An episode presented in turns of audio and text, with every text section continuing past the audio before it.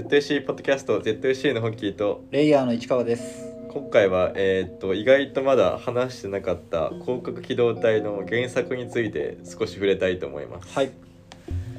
えー僕が読んだのは、うん多分10年ぐらい前かなうんあのなんて言ったらいいんだろうねあのな何サイズっていうの？あのあの単行本って文庫本サイズだね。文庫多本分うん。文庫本おそらく手に入れてるとしたら、まあいわゆるそのなんだろうな。ちょっとでかいやつああ、あそっちか。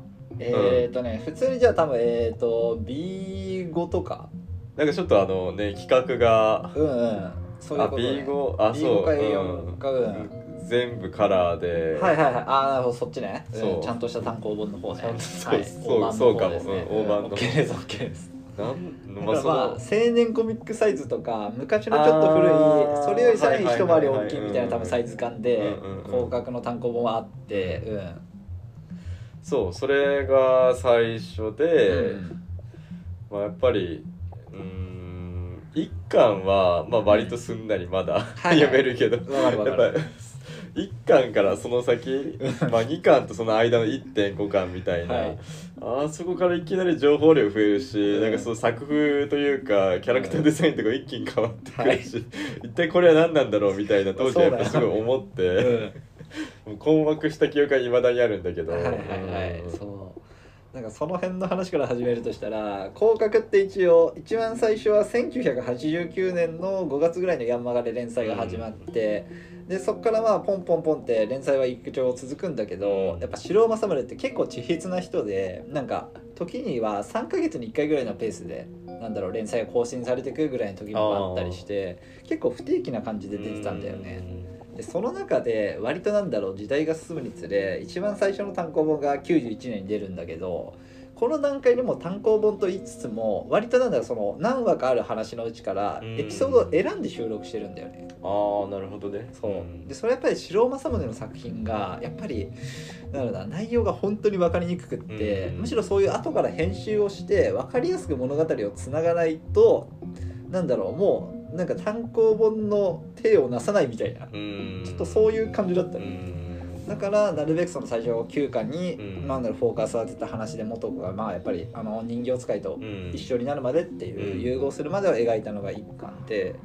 で1.5巻はまあその9巻のそれ以外の話みたいなのが中心になって、で2巻がまあ霊能曲とかも絡んでくる元子がその融合して以降の話っていう感じで、まあ、大体構成されてるんだよね。だからまずそこを知らないと結構あれって本当に突拍子もなくなっちゃうから、うん。そうだよ。ねなんか急になんかデザイン変わったみたいな感じになっちゃうもんね。そう。で割とハテナマークが浮かぶと思うし、で結構1.5巻は資料的な側面も強いので、そうだよね。あれはなんか後から補足的な感じでうね、出たやつだよね。そうそだから2巻が出たのが2001年で1.5が2003年とかなんだようね、ん。なんか意外とまあ最近って最近な感じもするね。そうやって聞くと。そうそう。てかまあ1巻とその2巻の間がだいぶ だいぶね 空いてるから多分みんなは本当に結構わけがわからないものとしてあれを摂取しててというかなんかストーリーとして多分読みやすいのは本当にその元子がまあ人形使いの問題をどんどん探っていってでそこと合成するまでっていうところで、うん、でまあそのなんだろうなかつインターネットっていう言葉が多分まだない時代に、うんまあ、電脳ネットっていうものを考えてやったりしてるから。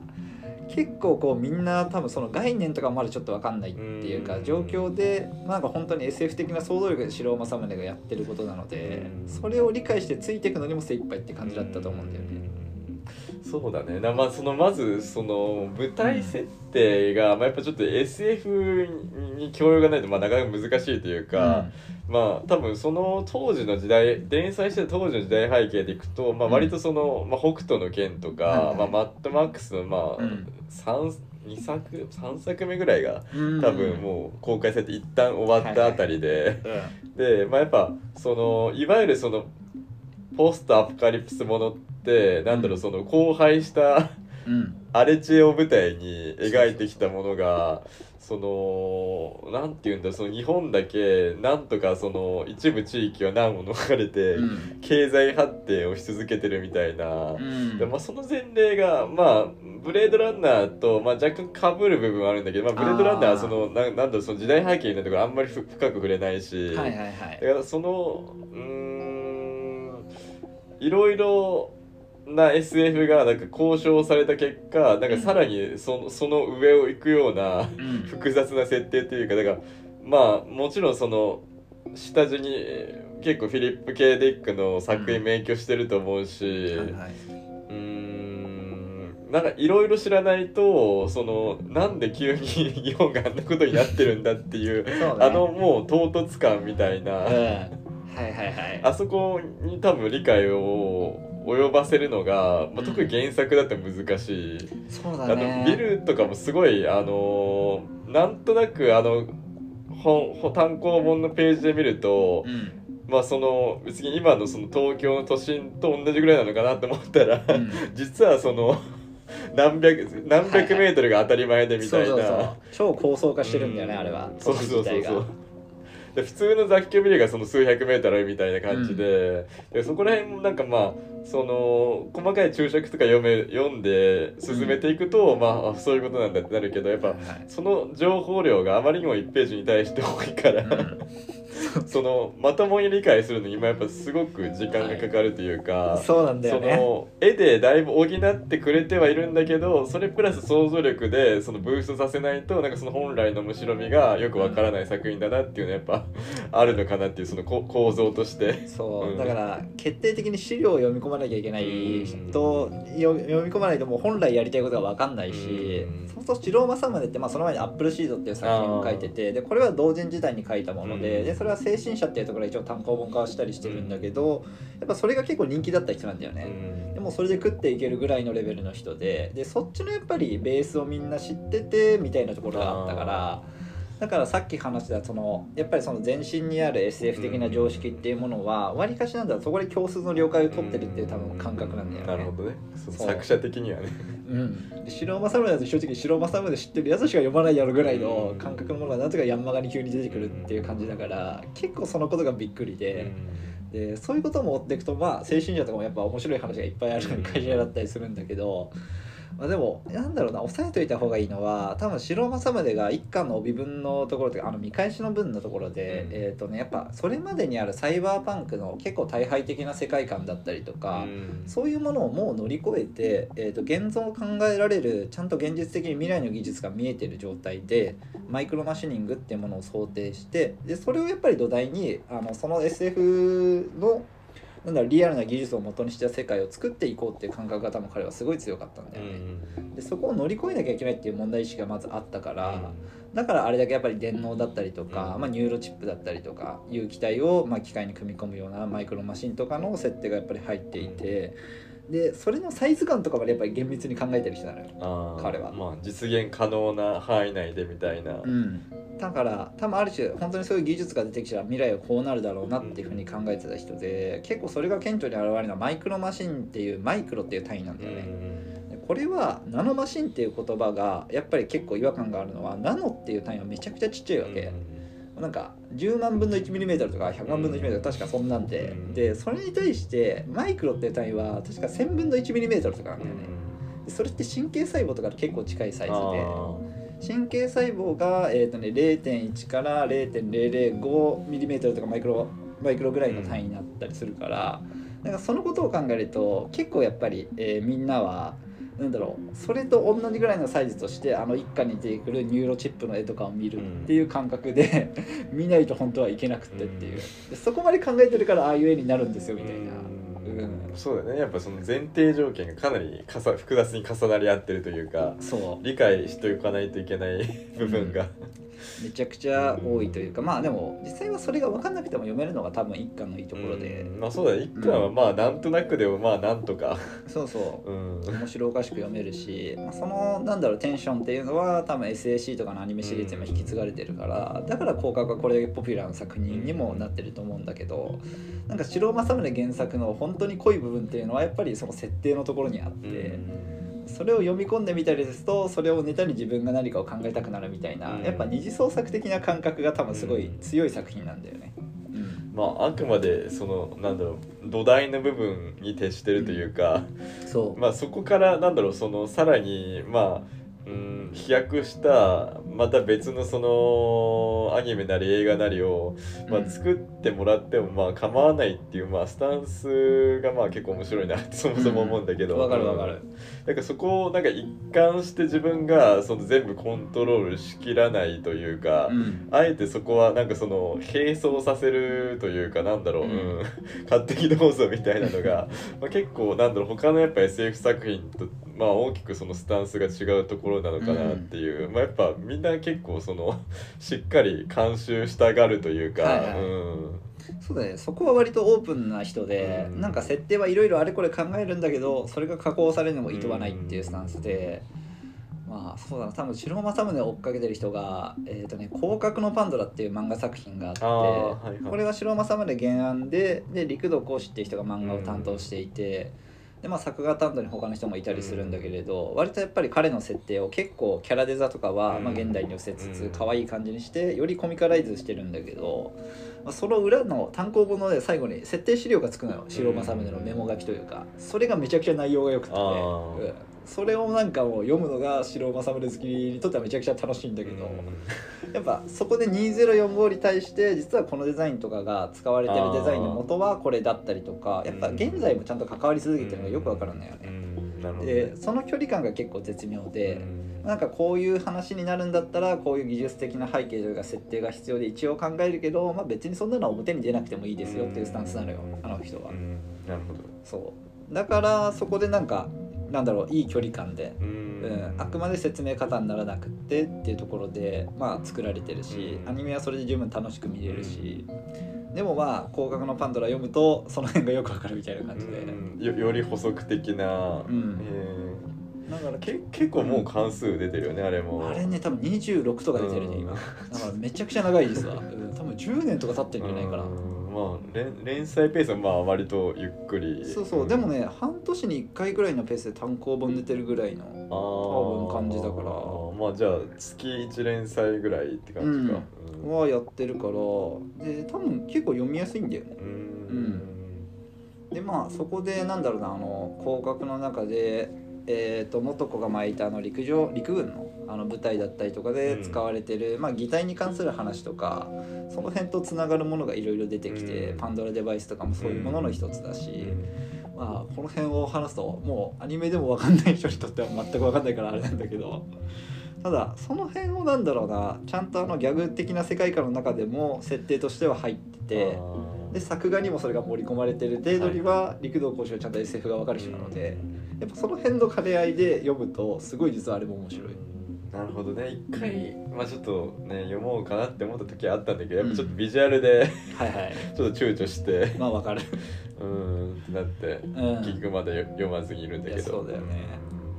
まあなんかそこのそなんかその、まあ、ちょっと気になるレベルのやつを手つき始めるともう本当にキリがない気がして、やっぱそうなってくるとそのアニメ化してる原作のまあその全部追いたくなるとかやっぱそういう欲求がもう全部止まらなくなる気がして、うん。そのちょっとした好奇心で全部手つけちゃうとからねなんか時間がやっぱ無限にあればいいなとは思うん。だけど、正直ねあの広角のパンドラの後ろの資料はうん。本編読むより時間かかるのあよ、あ、うん、あれを連続で読もうとすると頭が痛くなるレベルだからちょっとね。本当にそのガチの設定集みたいな、うん、とあと本当にひたすら文章のしかもなんか背景がピンクとか緑の画像の上に白文字で書いてあったりするからすごい読みにくいの。でそれを全力で読まないとはいけないから。割と苦痛ででもそれをするとやっぱり話がめちゃくちゃ分かってくるというか、うん。あここでこれがつながって擬態をコントロールするためのシステムとしてパンドーラデバイスっていうものがあってまあ、その話は結構面白くって要は全身擬態っていうものがまだ技術的には未熟なものとしてで元子もそれをなんだろう適合者だからうまく使えるっていうぐらいの立ち位置だったんだよね彼女は。う。ん。そうだよね。それなんかアニメとかでもやっぱりそんなやつがいるなんてみたいな扱いだもんね、そうそう。常にでそれが結構やっぱりあの世界だとなんだろうもう擬態とか出るのが当たり前になっちゃってるんだけど、実際には全身擬態っていう人はすごく少ないし、うんそれをうまく使えるっていう人もかなり少なかった時代が前時代にあって、でそのために、まあ、擬態を制御するためのでも動作とかに関してはさプログラムでもうできるわけじゃん。なんかその補助機能を使って普通の人は擬態を操作してますよっていう話になってるんだよね。で適合者って言われる人は、まあ、その擬態を補助がなくてもうまく自在に動かせる。だから元かもあれだけイレギュラーな動きがいろいろできるっていう話ででパンドーラデバイスっていうのは結構なんだろうそのやっぱりそのことを元にして考えられてるデバイスというかプログラムで。で何かっていうと、まあ、特定のなんだろう職業とか、まあ、特殊ななんだろう動きをする人の動作をプログラムとして自分に入れてでその動きをそのまま擬態で再現できるっていうやつなのね。だからまあ例えば料理人のそういう動きを入れたら自分がある日腕前が一流料理に一瞬でなるとかそういうだからプログラムでなんかマトリックスでさあのうん。かから空手とかを頭にインストールしてすごい急に達人になるみたいなシーンあるじゃん。インストールしてみたいな。そう。ああいうのに近くって。でその技術を使って軍人とかの動きとかをトレースして集積して使いましょうよっていうのが広角機動隊の、えー、とアニメの方では出てくるのよ、うん。うん、だから結構そこってなんだろう。なんか広角のパンドラだったらめちゃくちゃなんだろうそのコミック寄りというか、ううん。んなんかリアルな感じじゃなくってむしろユーモア寄りになってるんだけど、やっぱそこの根底にある技術はつながっててその表出の仕方が違うだけっていうふうに考えたらやっぱそこはすごく意味があって、うん。なんかそういうことを積み重ねてってる作品なんだよねあれは。うん。まあなるほどね。なんかそこでその生み出された設定のまあさらになんだろう。うーんまあ描ききれなかった部分とか、まあ、うん。こういうのもありえるみたいなところをそうそう。掘り下げていく的な、うん。うん。そう。なんかでもうん。程よくパラレルワールド的な扱いにはなってるからあうん。まあ、なんか技術的にはつながってるけどまあ全く一致する世界でもないんでぐらいのスタンスなので、その辺をなだから込み込みで広角機動隊のリアリティで成立してるって思うと、ううんんなんかだからあれを求めたりなんか自分が考えたくなるっていうのはやっぱその辺で。ああ、うん。なるほどね、じゃあこういうこともあっていいよねっていう波及が実はすごくしやすいんだけどただその設定があまりにもマニアックなために「スター・ウォーズ」がみたいな展開はなかなかしないよねっていう。まあなんかやっぱりそうだよね。そのフランチャイズ化はやっぱ難しいんだろうなっていうか、うんところどころでやっぱそのねいろいろアニメのバージョンあるけど、うん。区切ってやっていかないとあまりにも多分その引き継ぐ要素が多すぎてその、うん、脚本が回らないのかなっていう感じは。うん。うん。多分めちゃくちゃ厳しいと思うな、うん。なんかそれこそ広角のパンドラが連載してた時に多分アライズがあってでそれもあってあの2つの作品は結構リンクしてるところがあるんだけど、やっぱアライズの脚本も相当ややこしいと思う。そうだね、うん。うんあれも SAC ばりにやっぱりすごい分かりにくい作品で、そうだね、アライズ個人的に結構広角シリーズの中でも割と好きで、うん。やっぱあのひたすらもう暗くて何してるかよくわかんない感じとか、そう。まあ結構やっぱあの当時の、まあ、2000 2000まああのダークナイトライジングがまあ完結したあたりのやっぱあのうん。全体的になんだろうそのエンタメ作品がうん。ビターになっていた時って結構なんかその時代感がマッチしてたなと思って、うん。なんかそういうのも含めて、うん。うん、アライズ結構好きで。あるね。うん。まあ、やっぱりね最初のテレビシリーズだいぶコミカルというか、うん。まあちゃんと描くとこは描くけどまあ、うん。そのクローンモーンズでいうそのドロイド界みたいな感じで、はいはいねあの立ちこまたちしか出てこない時もあるし、そう。うん。まあ、やっぱああいう要素がまあ極力 極力削るみたいなやっぱスタンスで、うん、アライズアライズでやっぱいいなっていう。ね。うん。だから広角の SAC のやっぱりファーストシーズンセカンドシーズンがまあなんだろう間口をすごい広めた作品だとしたら、アライズはなんかそこを引き締めた感じがしてて、やっぱ2045とかって結構やっぱりそのコンテクストがすごいしっかりしてる作品だから。まあそうだね、まあ、204が204で面白いんだけど、うん。まあ、うん、またちょっと複雑だよね。そうそう。なんか作品内っていうよりは作品外の方までやっぱり波及して、うん。なんか知識が必要だし、うん。物事を編まないといけないから、うん。うん。まあ、その感覚があるっていう意味でやっぱすごくいい作品だと思うんだけどね。うん。まあ最初のね映画映画のシリーズもあるしね、うんそう。ただやっぱり押井守がなんか拾いきれなかった要素が結局うん。広角の原作ではめちゃくちゃあったっていうことだ。ね、ああ、まあそうだよね、まあ、やっぱそそ想像力ってやっぱその時代の進、うん。テクノロジーが進歩するスピードと、うん。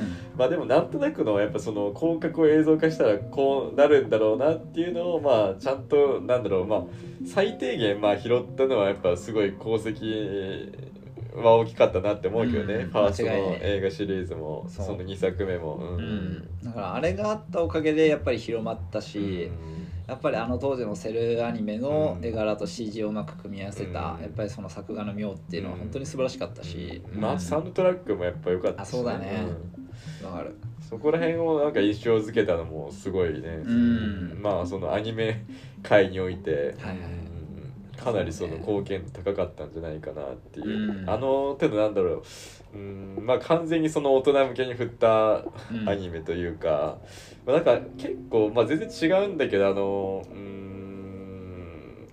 まあ、広角機動隊がなかったあのブラックラグーンとかあの辺のテイストのアニメって、うなかなかその映像が難しかったんじゃないかなと思ってて、うん。まあなんか話の筋とか、まあ、時代設定とか全然違うんだけど、うん。まあ、割とそのターゲットをうーん高めに設定するようになった、まあ、あの2000年代、まあ、な半ばぐらいから、うん。うんまあ、そのなんていうんだそのいいわゆるそのうん可愛い感じじゃなくて、うん。わかる。うん、かなりそのハード寄りに寄せた、うん。うん。そうだね。だからある種ミリタリーとかそっちによる世界観ので女性がちゃんとやっぱり実在の、うん。なんだろう存在として描かれるっていうところ、うん。そこら辺のやっぱね貢献度はいろいろその 見えない部分でねうん。波及していったんじゃないかなっていうその2000年代において。うん。そうだね効果が確かにそのトーンを変えたっていうか、うん。こういうのもいけるんだっていう空気を作ったのは確かだと思うな、まああとまあその同じぐらいのまあその劇劇場版1作目のまあちょっと後ぐらいの「まあ、うん。トゥームレーダー」とか、うん。まあ、あれゲーム原作だけど「まあ、バイオハザード」とか、まあ、あの辺とかとなんか全部うまく絡み合って、はいはいその産業として一気にあのブーストした感じはやっぱあるのかなっていうその女性が主人公でっていう。そうだね。だから結構多分ゲームとかも見たらその辺の関連ってかなり見て取れるんじゃないかなって思う。うん。まあ、あとは挙げるとしてアンダーワールドとかうんあれも終始暗いヴァンパイアをひたすら切っていく映画だけど。結構だからその辺のなんだろうやっぱり通底するなんかリズムみたいなのがあるよね。うんあるね、うん。ちゃんと。やっぱなんかあの年代にすごいなんかその盛り上がったその構図なんだろうなっていう、はいはい。かるわかるその土壌が多分やっぱりある種のサイバーパンクとか、うん。その辺にあるんだろうまあなっていうこともすごく思うし、まああのイオンフラックスとかまあ明らかに多分その効果がないとそうでしでょきなかった作品だし、うん。ウルトラバイオレットとかも、はいはいだからある種のなんか女スパイものみたいな。そうそうそう。う。ん。そういう作品って絶対あの元子のやっぱりアクションだったりとか、うん。あるいはああいう電脳戦みたいな、なんだろうその情報を扱うことをなんだろうウイルスを送り込んだりとか、うん。防制防壁を組んだりとかみたいなのをいかにビジュアルにするかってやっぱすごい悩ましい問題だったりそうだね。でなんかマトリックスはあれをさ要はその緑の文字が上から流れてきてっていうようなああいうなんかすごいある種アナログ的なデジタル表うん。現で、プログラミング的な。そう形を作った人で、で広角はなんかそれやっぱり3次元というか空間内にうまく展開したモデルを作ったっていう感覚はあるんだよね、まあそのなんていうのまあ今で言うとちょっとアバターの世界みたいな、そうそう。デジタル空間間をいかにその 3D 的に表現するかみたいなうん。ことだよね、そう。でそこになんかやっぱりある種のペンタゴンとかのサイトというかうん。データベースをどうそれをなんかビジュアルとして展開するかっていう発想があって目的の情報にたどり着くためとかコンピューターのコントロールとかをまあ奪うためにうん。なんかどういうふうなビジュアルでそれを表現したらいいかっていうところであの球体とか円の平面が貫かれていくみたいな。うん。防壁みたいな。そう。あの辺のビジュアルとデザインとかやっぱりすごくよくってね。防壁を中和してとかもうちょっと言葉として 馴染みがないから最初よくわかんないもんね。で実際だからウイルスとかハッカーとかでも別にないわけじゃん。うそれで急に言われて電脳っていうものが出てきてみたいな話になると結構やっぱあれってもう発明だと思うんだよ、うん、でそこはやっぱり城尾政宗自身も多分でもすごく悩んでたところで,、で原作とかやっぱそこはすごい言い訳がましく書いてあるの、うん。こうなんか仮想空間実際にこういう風になるわけではないけど、まあ、漫画としてビジュアライズする上でどうこうみたいなのがめっちゃ書いてあって。それなんか白政宗やっぱすごいいいバランスの取り方が分かるところなんだよね。まあでも結局あの電脳空間の,、うん。あのデザインデザイン観念みたいなものは、うん。なんだかんだでそのあのハサウェイのコックピットのデザインとかに引き継がれてる感じするし、うん。めっちゃ思うそれは。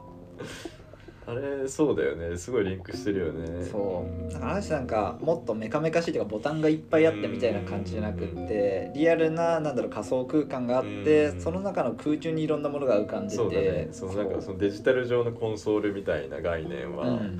まあ、かなりやっぱ広角から来てるんだろうなっていう感じが。今やっぱ今までのねそのガンダムシリーズのコックピットって基本的にもうあのアナログなフィジカルの全部、そうなんだよね。ね。結構だから戦闘機とかをベースにしてるレバーだったりとか。いわゆる、うん、それの概念がやっぱあそこでね転換されたから。うん。うん。だからそのうーんそこう考えるとまあ結構なところにね影響を与えてるね。うん。そうだからやっぱり城政宗の功績って本当に偉大で、うん。まあなんならアキラとかより上なんじゃないかなって個人的には思ってるんだけど。なんか個人的にそのアキラがなんであそこまで崇められてるのかがいまいちよくわからなくて、はいはいはい、うん。うん。そうね。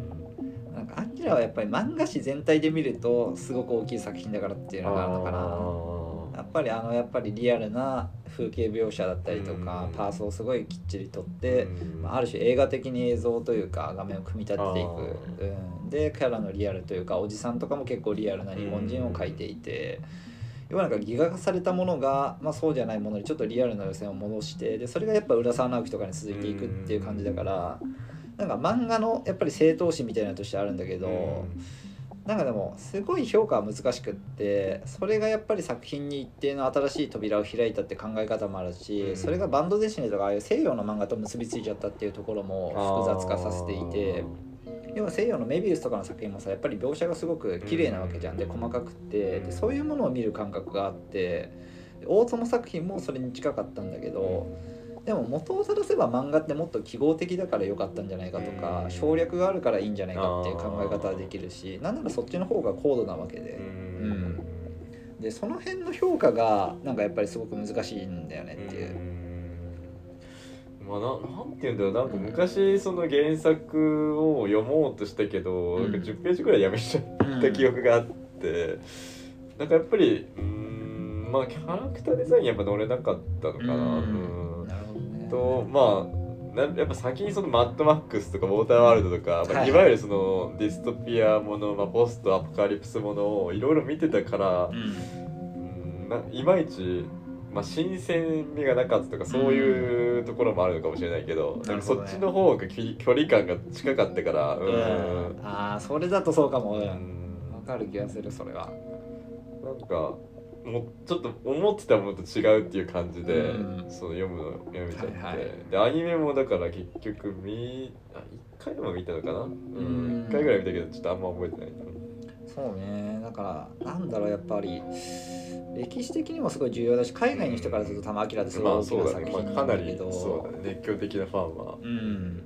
ただオタク的にとかなんかそういう目線とかサブカルチの上でみたいなことで言うとアキラもちろん大きい作品だけど、やっぱ広角的ななんかこっちの想像力をかきたてる作品ではあんまないのかなって思うし。そうだね。広角とかやっぱうーん個人的にはやっぱブラムとかの方が断然面白いって思っちゃうよね。アキラと比べると。えーうん。そういうことね。そうね。やっぱまあちょっとねどうしてももう少しく暗いというか、まあ、あんまそう爽快感ない話の方が、うん。はいはいはい。淡々とやってくれる方がまあ、うん。好きなのかなってなるほどねそれとそうねアキラはなんかちょっとやっぱりそういう省略は多いからね。まあやっぱり、んうん。エンエンタメだなって思っちゃうよどうしてもうん。わかる。だからそうね。だから広角って多分エンタメと中間ぐらい資料の。うん。まあエンタメとまあなんだその軍 軍事産業、うん。司法うん。なんかいろいろいろ絡み合わせた。そうそうなんだろうなんかその権利関係とか法律系みたいな知識とかも出てくるし、そうだね。それ会社名でも結構面白いもんね。あそう面白い、うん。あれはすごいよくできてる。うん。だからその新居浜っていう人工都市が新しくできてそれが東京の代わりになっていてでそこの成り立ちとかもやっぱ面白いし、まあ、日本はだから企業の連合体集合体みたいな扱いになってるんだよね。でそういう形の国家っていうものを想定していてっていう。なんかそういう話はやっぱいちいち今思うとすごく先進的だったなって思うことが多くって確かにね、うん。まあそうだよね。まあそれまでの作品にまああんまりない要素というかうん。まあそのし東京じゃない首都を描くっていう手法自体がまああんまりうん。そのまあ近現代まあ近未来も含めて、うん、あんま前例ないよねいまだに。ないね。うん。まあやっぱりもうさ最近多分みんなそのロケハンが楽だから東京を舞台にしないしていうか。ちょっとあるよ。多分。うんまあそれこの話は新世界よりとかだと東京が割とハイトみたいになっちゃってるとかはあったけど、まあ、確かに潰しちゃうから、うん、でもやっぱりそれってなんか首都とかそういう書き方じゃなくて村とかそういうものがよそにあってそこで生活してる主人公がいてみたいな感じだったりするからやっぱ東京のなんかポジショニングみたいなのってそんなに変わってないというかそれの代わりが何かあるって感じではないんだよね。まあそうだよね。まあまあもしくはなんだろうそのまあコメディ寄りとかだとその、まあうん。急に埼玉とか、ああそうだね。千葉とかなんかその、あえてそのなんだろう地域性をうん。打ち出す場合とかあるけどまあ基本的に特にそこまで多分こだわりがない人はまあとりあえず東京で東京に設定しとくかっていう、うん。そのなんとなくの風潮は多分ここ数年ずっとある気がして、うん。まあわかる、うんまあ何でもやりやすいし結局いろんな地域の人いるしね、うん。でまあそのなんとなくその実在感みたいなものがうん。出しやすいじゃない？多分東京に設定すると、まあ、その象徴的な、まあ、建物とか、うん。ね。風景みたいな、うん、地理的にも出やすいし、うん、だからまあそこをまあなんだろう大きくそもそも切り捨ててるっていうのはなかなか面白いなっていう、はいまあ東京じゃなくてもね、まあ、ニューヨークとか、まあ、ロンドンとかうん。パリとか、まあ、日本の作品以外にもやっぱりその、うん。その国におけるやっぱ首都の影響って、そのなんだろうそのやっぱフィクションを作る上で、うん。まあどうしてもねなんか稼ぎになってるのか、うん。なんだかよくわかんないけど、はいはいはいなんだろうね。やっぱり実際の場所を出す時にその場所のなんか歴史だったりとか、ううんそういうものをインストールすることも多いわけで、うん。なんかそれを考えるとね、うんやっぱり例えばなんかあのレールガンとか研究都市とかでさ結構学園研究都市みたいなものを土台にしたりするわけじゃないとか、ああいうなんか、うん使い方をやっぱみんな想定するんだろうなって思うから、ううん。まあ確かに。まあレールガンもまあ割とまああれも結構飛躍してるよね。うん。実は。そうね。なんかビジュアル以上に結構う。ん話が込み入ってて。割と技術も進んでるし、うん。魔法もあるしっていうのそうだね。イでンデックスの方本当にあれ全部広げるのがちょっともちょっときついね。うんレールガンだけで追うのはまだ楽だけど、うん。インデックスの方を全部拾ってあのキャラを覚えようと思うとちょっと無理があるから、そうね俺もそれはもうやりたくないなって思っちゃう。あまあまりにもちょっと勢力図がう 複雑すぎて。んね。うーん。懐かしのって感じだけど。うん。一応でもまだ今後もアニメ化されるのかなっていう感じあるけどねあのシリーズ、はいはい。そうだね。なんだかんだ息長いしね。うん。3年になんか1本。まあでもちょっと空いたのかこの前が。うんなんかあとは「境界線上のホライゾン」とかもすごい懐かしいタイトルだけどあれもでも結構地名とかなんか将軍の名前とかそういうものもうまくいろんな形で生かそうとした作品でなんかそういう面白いアプローチは多分いろんなところには散らばってる感じなんだけあどー。まあそれで言うとあの、トータルエクリプス。あうん。もうあれも最初の1話と2話ではあるけど、うん。京都が首都になってるみたいな。あの辺の設定結構面白かったけど、ううんそうだよね。だからそこって多分考えようと思えば結構いろんなことができるはずなんだよね日本っていうローカルの中で、ううん。ん。そうだよねなんか特にその世界的に有名な都市っていくつかあるわけだから、そういうものをいかにうまく使うかっていう、ううん発想はありだと思うな全然。まあそうだよね。だからまあそのねサイコパスのあの出島の設定とか、あれはもろにそのしっかりあの広角が築いたビジョンをうん。ちゃんと今、そのアニメでやりましたみたいな感じで、えある意味すごい見てて心地よかったけど。うん、サイコパスはすごいいい後継作って感じがするよね、うん。そうだね。なんかうまいことをその拾いつつまたちょっと別の問題定義もしつつ、そう。ん。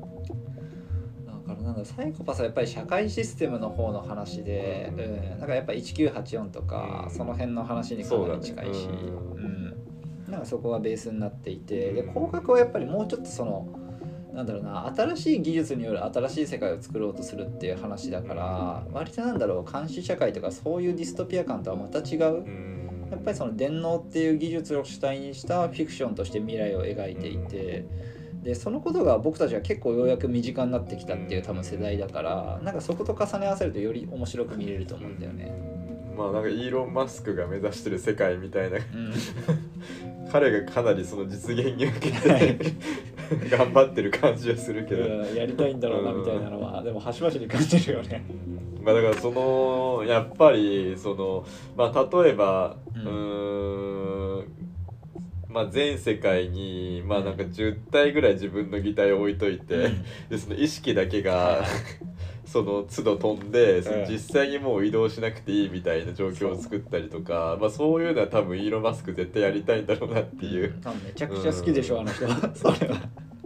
クローンが許されないんだったらなんかもうその、無理やりそのへりくつでそういうことをねじ曲げてやってきそうだなっていう感じが、ね。機械の体に自分の意識っていう、まあでもそこら辺の話多分広角ってね原作を読むとすごく面白いところがあって、なんかそれができるようになってる元子ってやっぱり特殊な存在として描かれてるんだよねあの世界って。なんかもともと広角の原作の設定って体と脳が結構切り離されない存在としてあって要は指先とかの感覚器官があるから脳は正常に働いてるんだっていう、まあ、実際にそういう実験もあるんだけど、そういうものを元にしてる考え方があるから、まあ、だから電脳とかあるいはその義体とかも結構生体部品みたいなものとかをうまく使ったりしてるし神経みたいなものの扱いは結構厳密に決められてるんだよね。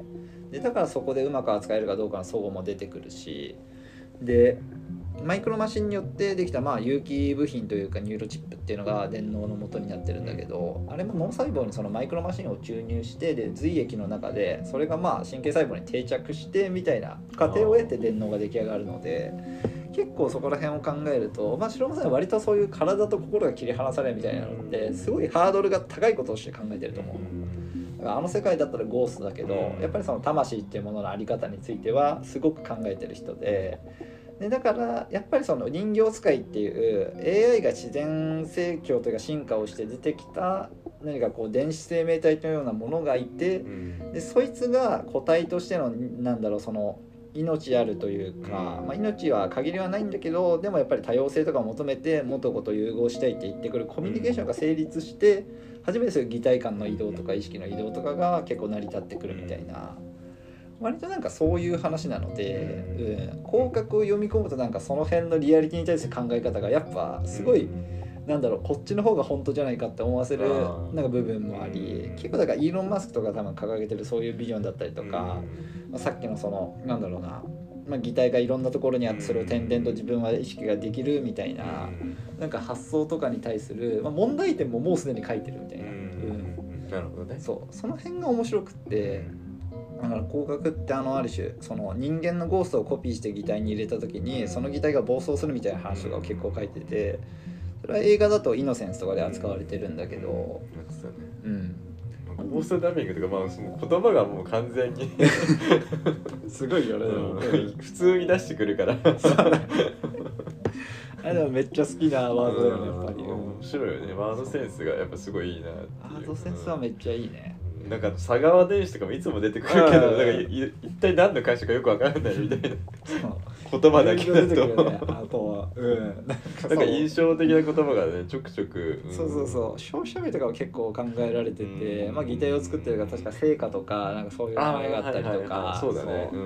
あの辺は結構いろんな作品でね共通して出てくるから面白いよね、そうだよね。確かに。SAC の前半とか割とその企業間の闘争みたいな背景描いてるもんね。そううん。まあじゃあ 今から見ようっていう人どうすればいいの？あー。っていうともう原作から入ると多分嫌になるから、うん。とりあえずやっぱ「ゴースト・イン・ギャシェル」見ようよって思うから。ああ、うん一作目の。そう、ん。でちょっとやっぱりあの世界観というか空気感を好きになってもらって、でそっから一回 SF のあの古典名作とか読んでみようみたいな。ああ そこを一旦挟んでからのうん。の方が結局楽しめるのかなとは思うんだよね。まあ確かにそうだね。まあ結局あのフィリップ・ケイデックの,、うん。あの電気羊。はいはい。アンドロイドは電気自動で読めるかっていうね。うん。まああれもできたら見た方がいいし。うん。まあブレードランナーを見るか、うん。まあちょっと違うけど全然。まあでもブレードランナーのやっぱりあーブレードランナーじゃないあのニューロマンサーの、うん。まああの地名のネーミングとかはまあやっぱり影響してたのかなっていう感じするけどね。うんうん。ありそうだよね。うん。なんかうんなんだろうな。でも難しいか。ううん。んまあいろんな要素をうん。拾いつつ。そうだね。でもおすすめとしては一回その「ゴースト・イン・ギャシェル」見うて、ん。でまあそれのリメイク版見てもいいかもしれないけど「まあ、イノセンス」とか見て SAC 見て、っていう感じで、まあ、映像作品が入るのがやっぱ一番いいのかなって。あー、あの実写版はどう実写版はちょっとだいぶ後になってから見る方がいいから。やっぱちょっと違うからっていうのはうん。まあてかやっぱ内容の問題設定とかテーマ性が結構違うんだよね,、うん。だからスカーレット・ヨハンソンとかまあもろもろの演技とかも含めてなんか可能性はあったかもしれないんだけど、なんか広角の本質ってちょっとそこではないかなっていう。まあそのなんだやっぱ広角は別にそのアクションやりたいわけじゃないもんねそもそも。そうそう。ん。うん。なんかそこのやっぱその相性の悪さだったのかなっていう感じがすごいして、わかる。うん。なんかビジュアルとしての見せ場はある程度うん。やっぱ作んなきゃいけないのは分かるんだけど必ずしもそこじゃないよねっていうかやっぱ電脳戦とかを交えてそれでも肉弾戦が必要っていうラインに持っていかないと難しくってその辺のやっぱ説得力はうんやっぱあの実写版はあんまなかったっていう。なるほど。うん。そうね。まあ実写版はまあスルーでいいかなって思うけど、そうん。まあ、で原作の一巻はその辺見たと面白かったら読んでみて、うん。なんかいろんなその資料とかまで読み込みたくなったら一回アップルシード読もうっていう。あーまあアップルシードもね、あのアニメ映画もあるけどね。あるね。うん。割と OVA も面白いから、うん。まあ、それ見るのも全然いいと思うんだけど、まあ漫画はやっぱり結構なんだかんだ補足の文章が多くって、ううんなんかいろいろ分かりやすいと思ううのよ、ん。まあそうだよね。その文字情報がやっぱ圧倒的にそうそ あの端の端まで書き込むっていう。う すごいから本当に、うん。あの熱量はすごいなって思う、うん、だから文庫本片手にそれをパラパラめくりつつ映像を見るぐらいがむしろちょうどよかったりして、うん。まあ疲れたら立ちコマの日々だけ見るみたいな。ああ箸休め的な感じで。そうそでまあやっぱそうだよね。そこを抑えた上でまあさらにサイコパスとか、うん。他の作品を見るとまたちょっと違った見え方というか。ううん。うん。そう。まあなんか似て非なる物語だよねやっぱり。そうだね、やっぱ根本のテンションが全然違くってやっぱサイコパスは刑事ものプラスある種 SF の王道をちゃんとやろうとした作品だと思うのよ、うん、でそれをすごく丁寧に描写したからやっぱあれだけの説得力があってみんながすごくしかも入りやすくってっていう風になったし、広角はでそこのハードルはあれなんだけど映像のかっこよさでなんかとにかく世界観が好きになれるっていう、まあそうだよなんか雰囲気でちゃんと見せブレードランナーの話が面白くなったバージョンみたいな感じだよね正直。それはすごいまとめてると。それちょっとブレンドランナーの元の方もないけど。うんそう。ブレードランナーのねアニメシリーズもね、見たいけど見る気ないな、結局。あ HBO でやつ確か。あうんうん。そうだね。俺もそれは見たことないやうん。そんな感じで。はい、そんな感じで頑張ってください、はい、あありがとうございました